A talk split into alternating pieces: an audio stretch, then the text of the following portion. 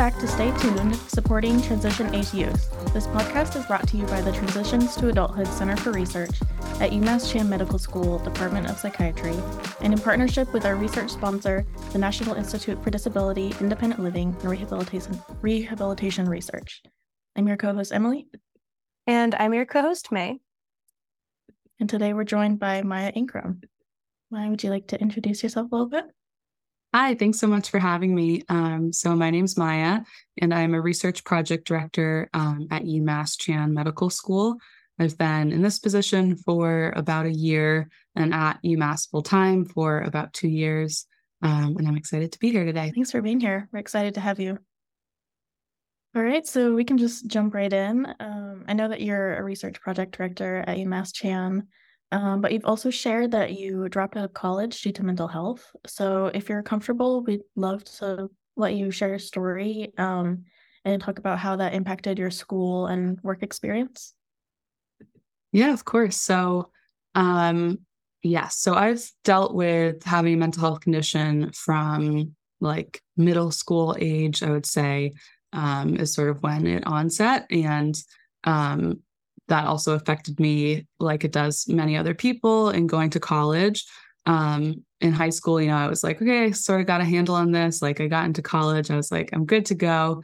This is something that's in the past for me, not going to be an issue again. That was a mistake thinking that way. So it did, of course, come up again in college because, as for many people, you know, you're going away from home, you're in a new place, new people, a lot more on your plate to manage. Um, and at the time, I didn't really have the skills to manage all of that that was going on. So, um, going into school, I originally went to Georgetown University um, in Washington, D.C. And um, I think sort of into like my sophomore year was when things really came to a head. And I ended up taking a medical leave of absence for mental health um, and went back home and that was really hard because it's can be super isolating. It's really hard to tell all of your friends at school that you're leaving um, and you sort of have to explain or not explain the reason behind it. And i was back at home living with my parents while all my friends were you know still hanging out at school um, taking classes having fun all of that. So that was a really hard experience for me definitely very isolating. Um, but then part way into the medical leave, I found a program um, at Boston University Center for Psych Rehab called the Niteo program. And um, it's a program specifically for young adults who are in college and have taken a leave due to their mental health. Um, so it focuses on helping them like build up those skills, and um, you can take like a college class while you're doing it, um, and it sort of helps prepare them to go back to school. So that was a really great program for me just because I had never really talked to or met anybody else who had gone through similar um, issues that I had gone through. So it was really great sort of sense of community to be able to meet all these people and to feel like I wasn't alone in having these struggles. Um, so I went to Niteo for a semester. Um, and then I did end up going back and returning to Georgetown after a medical leave. Um, but it was also sort of the same thing like, all right, I've dealt with this, you know, I'm good to go. I've done the program, like, check. Um, and then I went back to school and sort of, you know, took too much on and wasn't really thinking about like continuing to practice those skills. Um, and it was like a high stress environment.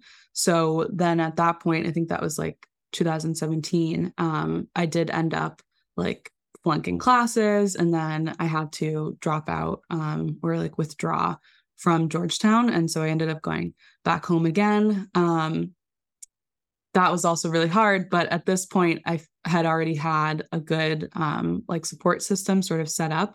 So I went back to the Niteo program, and that's how I started um, peer mentoring. Because at the time, um, one of my previous friends who was at the program with me um, had decided to start a peer mentoring program at Niteo. Um, and I really jumped on that opportunity because I had always been interested in psychology um, and eventually wanting to be a therapist. And Niteo was such a good um like it was a real game changer for me, I felt like. So I wanted to be able to get involved with it and give back to other people who are going through the program. And I think um, there was sort of like a special, like, secret sauce element to the peer mentors coming in because there had sort of been something missing and we wanted to further develop that sense of community and like break the stigma um, around having a leave of absence so being able to set up and help set up the peer mentoring program was um, a really great thing on the on my path to recovery because it sort of gave me something to attach to and like find value and and meaning in um, and being able to work with other students and like give them some advice and let them know that everything was going to be okay. Um, i think it can be really scary when you are sort of like lined up to be on this path that like everybody is supposed to follow. I don't know if you guys experienced this, but I was like, all right, you know, I got to graduate high school, go to college, graduate college, you get a job, you work at a job for the rest of your life, and then, you know, you retire, all of that. So having a huge interruption um, was, you know, just sort of mind blowing. And the fact that like I hadn't, I thought, okay, that means like life is over essentially, like you've failed and you know you're sort of off the the track that you're supposed to be on. So it was really nice to be able to meet these new um, students who were coming in and let them know like hey like i dropped out of school. Life is still going for me. Like things are going to be okay. You're here now. You're getting help. Like it's all like you can choose different paths in life um, and you can still move forward and like achieve your goals um, in different ways. It doesn't have to always be on the set path that um, you think you have to go on. Wow. Well, yeah, that's great that that you found that program um, and that it was so helpful. And yeah, it sounds like you were able to, you know, give back and do the same for other people. Um, and I know that you've done some other like peer mentor work. Um, so I'm sure that helped, you know, shape where you are today and your current job and everything. Yeah. So um, once I was back peer mentoring at Niteo, I think that was sort of the start um, for me to get back to school. So I knew always that I wanted to like get back to school and be able to graduate and get a degree um, so that I could get like a full time job in the future. Um, but I started out doing the peer mentoring thing and then um, it was sort of just like through connections and like a bit of networking. And I say networking with like quotes around it because it was more just like, you know, some people at Niteo, new people um, here at UMass Chan, um, at the Transition Center. And so I got in contact with them and I was able to um, work part time as a research interviewer for the PASS study. Um, and since I was at BU, they were um, like launching at BU. So I helped out with recruiting participants and um, getting them signed up for the study, and I administered um, like the surveys and the research interviews. And that was really great to feel some sort of like accomplishment and like I was a part of something as well, and um, to sort of build up on the part time peer mentoring work I was doing. Um, and as I was sort of like practicing those skills um, and being in recovery. So, yeah, so I did the research interviewing thing and then I ended up getting another part-time job and I sort of just kept like adding them on until I was at like filling my time. Um, so I did another part-time job helping to launch a program at Georgetown um, to also help students who are on leaves of absence from Georgetown. Um, I worked with a woman who runs um, it's called the Michael Project and she had a brother who Michael who um, unfortunately passed away due to um, his mental health condition at Georgetown, and so she made it her goal to create this program um, to help students who were struggling, and so she would give them funding for their leaves of absence because it's also really hard if you need to take a leave of absence, but you don't necessarily have funding, like you may need somewhere to live. Um, and so students in the program could um, like sort of apply to do something during their leave and that could be anything from like uh, professional development to creating a music album. Um, and the Michael Project would give them funds and also support uh, for that leave. So those are sort of the three things that I eventually added on. And then once I was like, all right, I've got this under my belt, um, I started adding on classes. So I went back to school um, at like Harvard's extension program, and I took a few classes at BU just to sort of build um, back up my course list and to sort of practice and like the return to school um, before I actually started applying back to school. Um, so once I had done that for a couple semesters, I applied to a bunch of schools. Um, I think like six or eight, you know, one fall. And then the next spring, I got all rejections back from them um, for my first time applying. That was really hard to hear. Um, most of them didn't really give an explanation. I reached out to everybody asking like why or if there's anything I could do to sort of like bolster my application. Um, and only one school got back to me actually, and that was Clark University. Um, and they said that they really like appreciated my application and thought I was great, but that I just needed to take like one more semester of classes. Um, so I was able to do that, and then they uh, got back to me after I sent in my transcript from those classes, um, and then they accepted me for the next fall. So it's hard when you drop out and you have a mental health condition. There's definitely a lot of stigma and like a lack of understanding out there. And it was definitely a vulnerable position to be in, putting yourself back out there and trying to get back into school, um, especially having to like explain like the gap in your education history or like the gaps in your resume if um, it's been interrupted due to a mental health condition.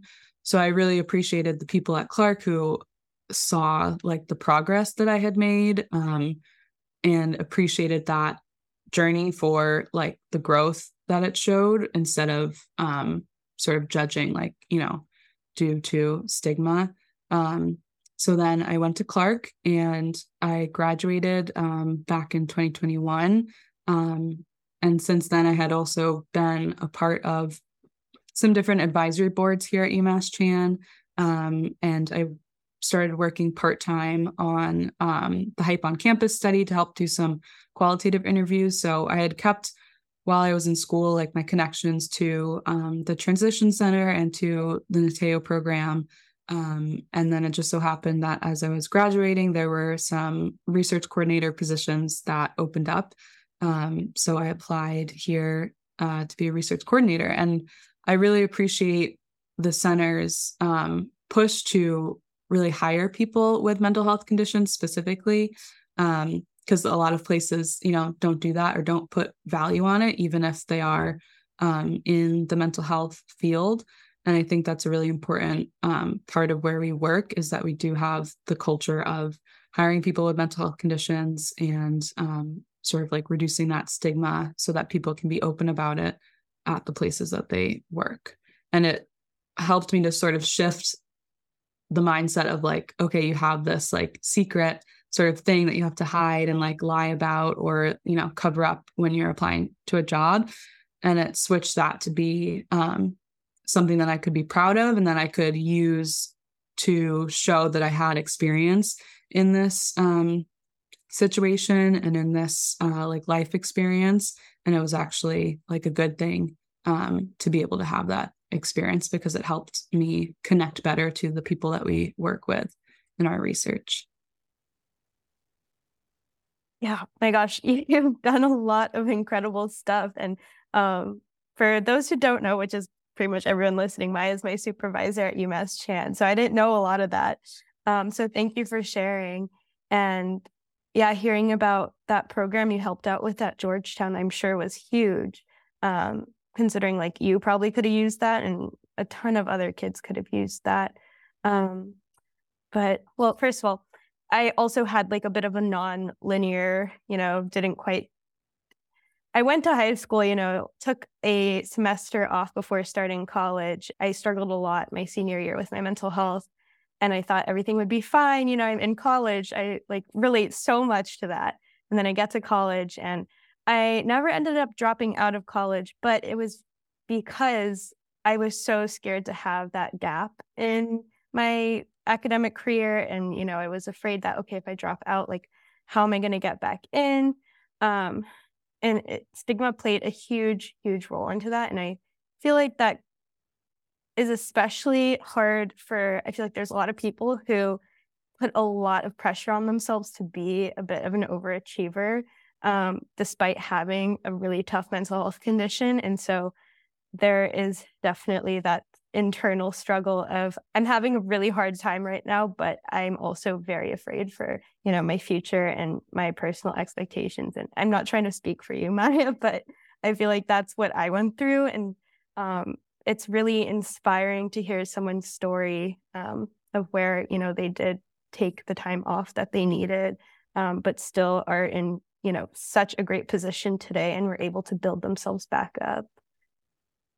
Yeah, no, I totally agree with everything you said. Like it really is sort of those expectations that like we put on ourselves, but also are sort of put on us through like our parents or community or just general society. And I felt the same way. Like I tried as hard as I could, you know, to stay in and to resist it. But um at a certain point I was just, you know, struggling too much. And I think it is, it can be dangerous because for some people, you know, if you think that that's the only option is to either, you know, like stay in because life can't really like continue in in the way that you want it to after it really does put people at risk for like harming themselves or for suicide um, because we have such like rigid um, perspectives on like how to be successful in life. And um, like i think michelle talked about this when she was on the podcast but like having a mental health condition generally society thinks of it as something that's like super super disabling and like you'll be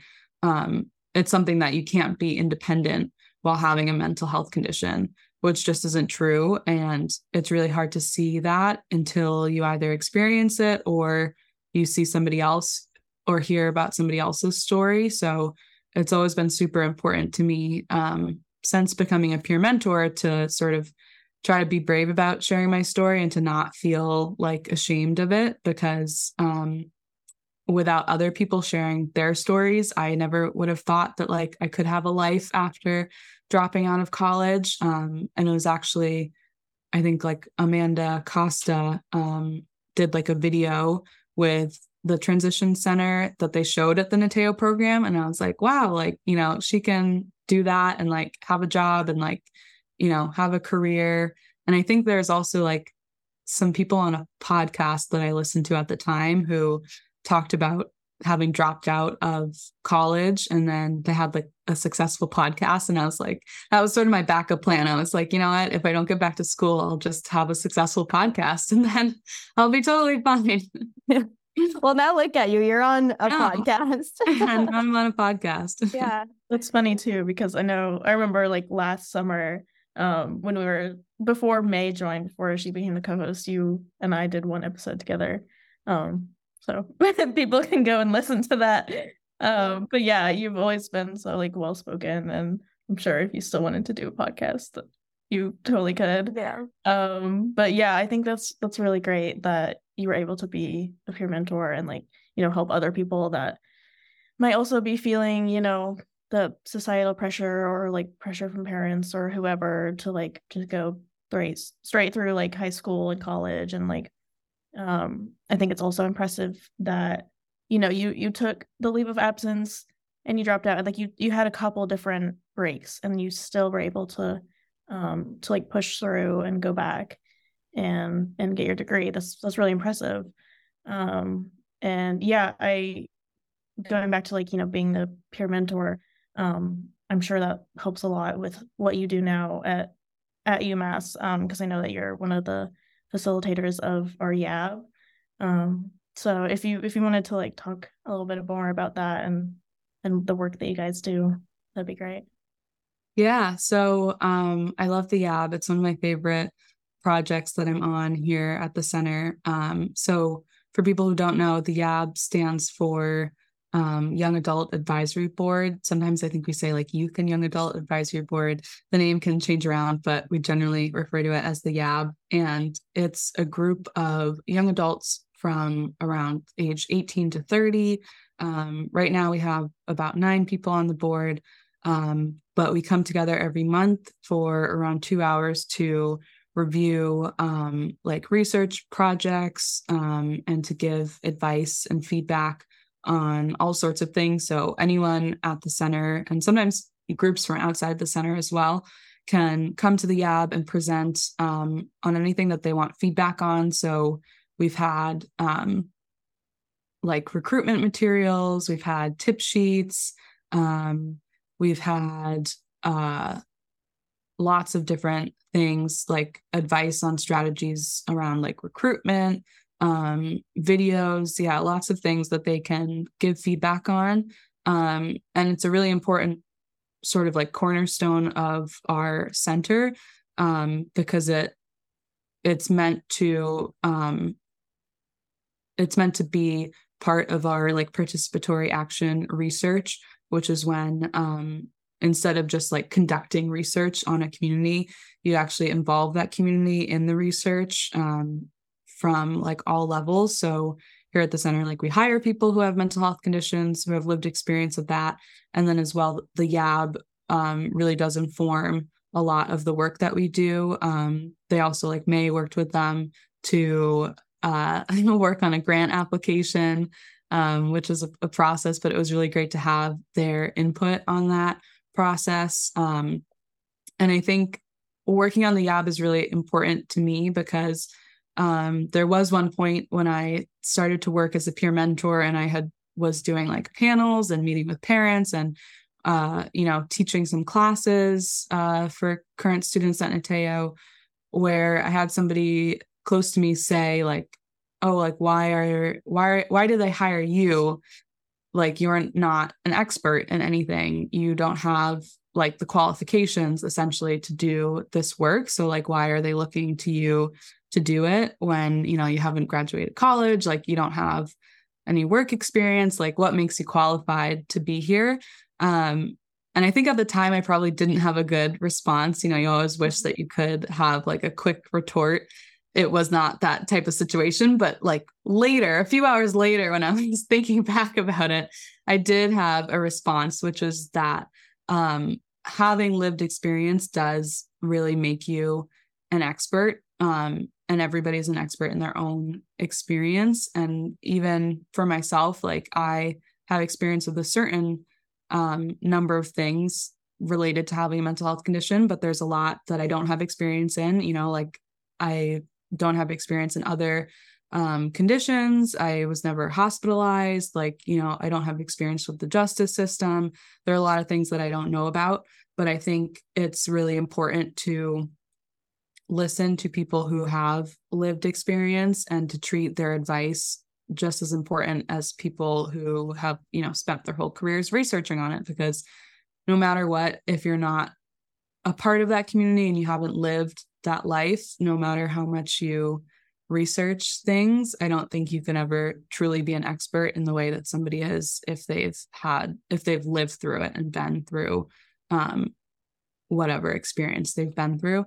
So that's a really important part of the YAB is that everyone there has had experience with a variety of things. We've had we've had people who were in foster care, who have experience with the justice system, um, people of color, people from the LGBTQ community, people with mental health conditions.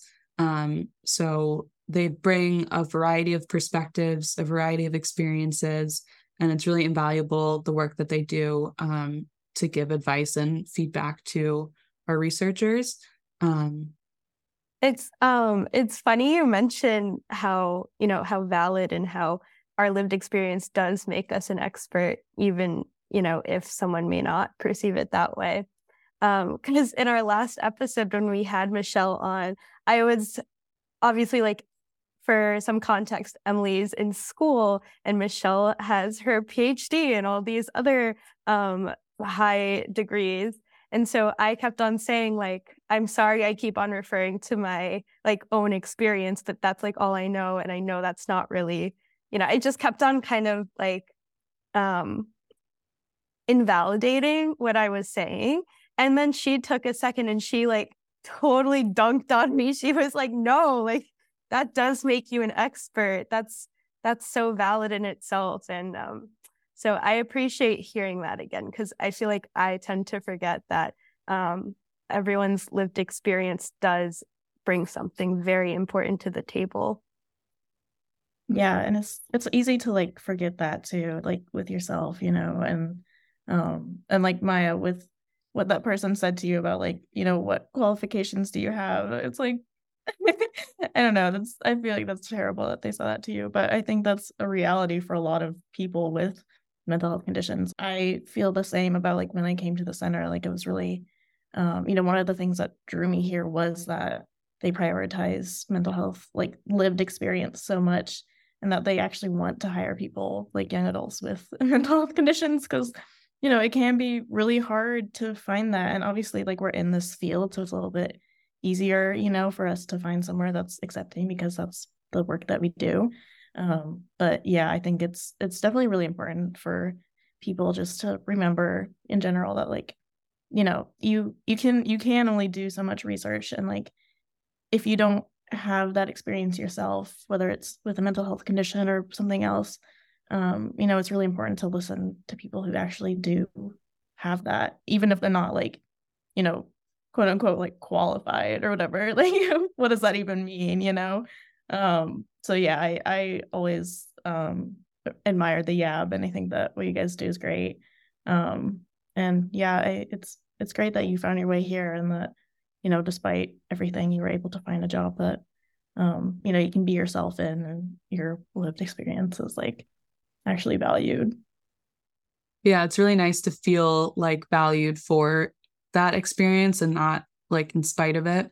Um and i totally agree with what both of you have said it can be really hard to like remember that and to um remember that it is valuable um but I think too, it's like there's all sorts of different qualifications, you know, like there's traditional qualifications and like, all right, I've had X job for this amount of years, or I have these many, this many degrees. But in lots of different societies, like over the course of history, like, you know, qualifications can mean different things. Like you can also just have experience in the way that you've lived or the things that you've been through. And like that's also really valuable to have like knowledge knowledge can be gained in in a variety of different ways not just in the traditional like school or work ways we grow and we learn like every day just in our daily experiences um, and i think it's really important to put value on that despite how our society is sort of like set up to not value it i think um sorry i'm having trouble talking today Okay. um, something one of the um one of the features of was it called the Michael project? Was that what it was called? Yeah. One of the features you talked about of the Michael project of how they would give students money to kind of pursue um anything is what it sounded like. Mm-hmm. Like you talked about how um they would even give students to pursue like creating a music album.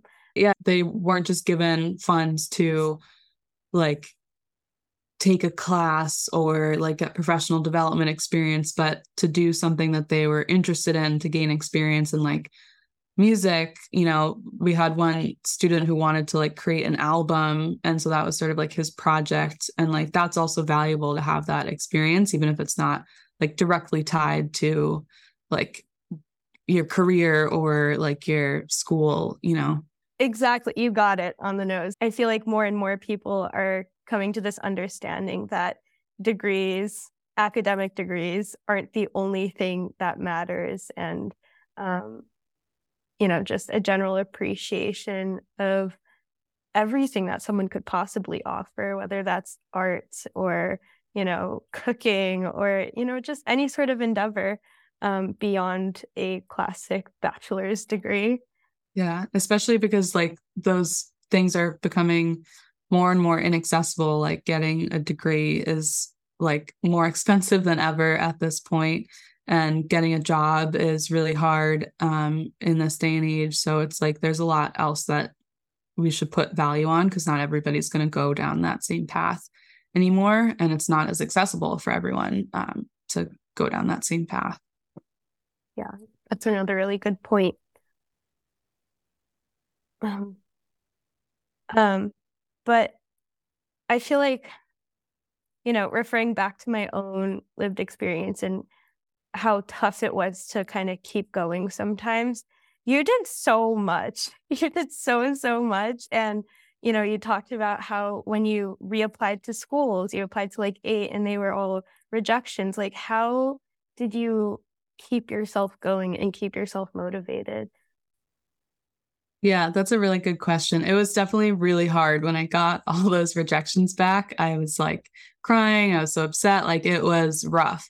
Um I think for me to keep myself going, um I was motivated to sort of like be get back to independence you know like living at home isn't always fun and like all my friends had jobs who were my same age they had jobs and had um funds and like money to be able to travel and like do things you know some people were buying houses which seems like impossible nowadays but so i think it was really like sort of what we were talking about before like how it's so scary and you're like all right well I can't possibly like break from this path that I'm on because like nothing else exists besides like going to school, finishing school, getting a job, you know, checking off all the boxes that you're supposed to check off in your life.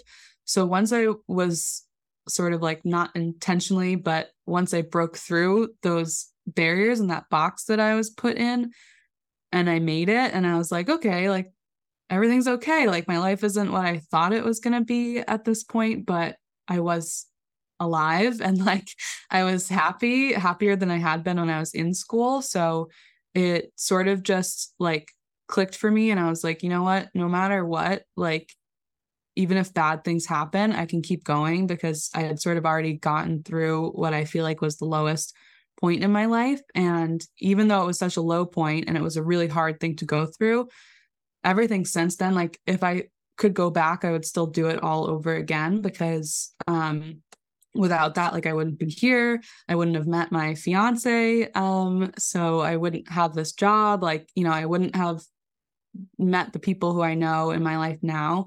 Um, and once you go through something that's really, really hard, um, and I sort of made a decision at that point that I wasn't going to let anything else like really keep me down and that I would keep going even if I messed up or like flunked out again. I was like, I'm just going to keep going and I'm going to keep trying because that's all that really matters. Not really if you're successful, but if you keep trying. So I think that's what helped me work through um, when I got all those rejections. And it's hard because I was, I think, something that I'm that I was scared of the most was failure. So actually failing, like if you're scared of failure and then you actually fail, you realize that it's not that scary anymore. Um, so I was like, all right, well, I already flunked out of college. So getting eight rejections is like not that bad in the grand scheme of things. It's not that bad. And I was still able to go and like reach out to all of them, which I never would have done beforehand because I would have been too afraid for them to say, like, all right, here's exactly why you were rejected you know, all of these reasons. Nobody actually got back to me with reasons why I was rejected, um, except for Clark. So it wasn't it wasn't as bad as flunking out of college. And that's sort of what I would tell myself is like, all right, you've already been through that. You can, you know, keep going through anything else. Yeah, that's really inspiring. Um, I really like what you said about failure and, you know, like you, you've already flunked out and like what are these eight rejections? Like you've already been to the worst. Um and yeah i feel like hopefully someone listening who might be in a similar position is gonna hear that and be like oh yeah like maybe i won't take the traditional path or you know what's sort of expected for people just like the cookie cutter sort of path. But i mean look you still got to where you are today and you're happy and you have a good job and a fiance and like um yeah, I think it's just really it speaks to how like everybody's path can be individual and like you don't have to go through exactly what society like says you're supposed to do. Um so yeah, thank you thank you for sharing your story.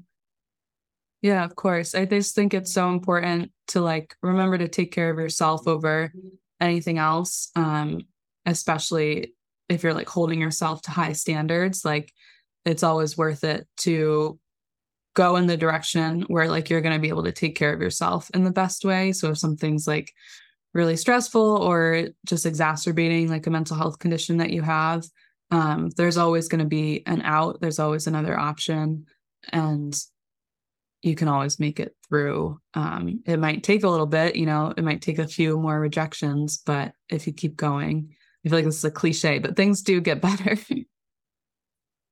I feel yeah. like it's a cliche for a reason.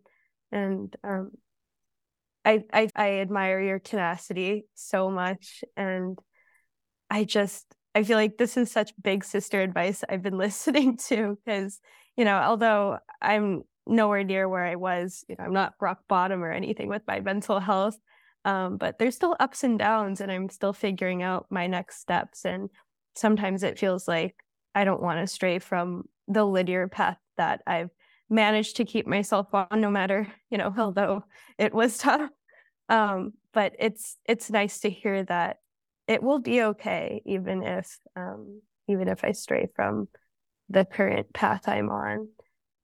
Yeah, 100%. Like one of my number one like sort of like phrases that I say to myself is that progress isn't always linear because like sometimes like I would tell my story at different panels or things and people would be like, "Oh wow, like you know, you like came from this point and then now you're like here and everything's great and everything's fine." But it's like I still deal with my mental health condition all the time and I have to constantly remind myself not to get back into that mindset that led me to flunking out and taking um, medical leave because it's only when I assume or when I think like, all right, I'm good, like everything's fine and I'm never going to struggle again.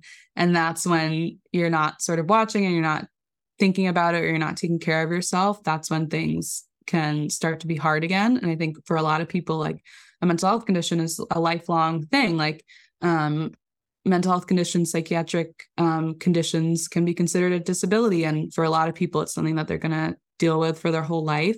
So I think it's super important to remember that progress isn't always linear. And like I took a medical leave and went to a whole program, thought I was great. And then immediately after I flunked out. Like, so it's like, you know, you go through ups and downs. Um, but it's important to always remember that like you have to zoom out to see like the overall trajectory. And so even if you feel like, all right, I'm going through a rough patch now, even though I had been doing really great, like overall in the course of your life, things are still moving forward. Um, and I think that's also a really important thing to try to remember because you're always going to come up against like difficulties or you'll have like a flare up of symptoms. And two, sometimes it can just like you can get out of practice if things are going really well and you don't actually have that many challenges to like face when a challenge does come up, you're going to be out of practice and dealing with it. So, um, definitely for anybody out there who has a mental health condition, just like, you know, stay in therapy, like keep practicing your tools and skills and different strategies. Um, it's important to like do regular maintenance, you know, for yourself and your mental well being. Yeah. But I think that should be the title of the episode. Progress isn't linear. Progress isn't linear. I'm writing that down. Wrapped it up in a nice little bow. I love it. Yeah, that was great. Thank you so much. I feel like, you know, I mean, we could keep going, but I feel like you've said so much and it was it was really great to hear your story and how far you've come. And it is a good reminder that there's always going to be ups and downs, but I mean, we've all made it through really tough things and like look at where we are. So I think anybody who's listening, if they're like going through a rough patch, then it's a, it's just a good reminder to know that like they're not alone and that it's okay if things do get worse before they get better. Thanks again, Maya, for taking the time out of your day to share your story. I can definitely say for myself that was an incredibly uplifting 40 minutes of chatting with you. Thank you both so much for having me. I've um, been a big fan of the podcast, so I'm really excited that I can make my return as a guest. Um, but I'm really happy and excited about all the work that you guys have been doing on this podcast. So happy to be a part of it. Yeah, that's really sweet. Yeah, we're really glad to have you. it all comes full circle, you know?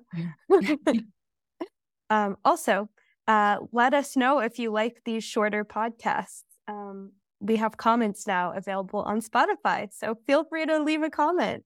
Yes, and this episode is also being recorded for YouTube. So if you're listening on Spotify, then you can go find a, the video version. And if you're watching the video version, then hello. Let us know if you like it. if you would like to contact us, you can email us at staytuned at umassmed.edu and check out the Transitions ACR website at umassmed.edu slash transitionsacr. Thanks for being here and be sure to stay tuned for next time.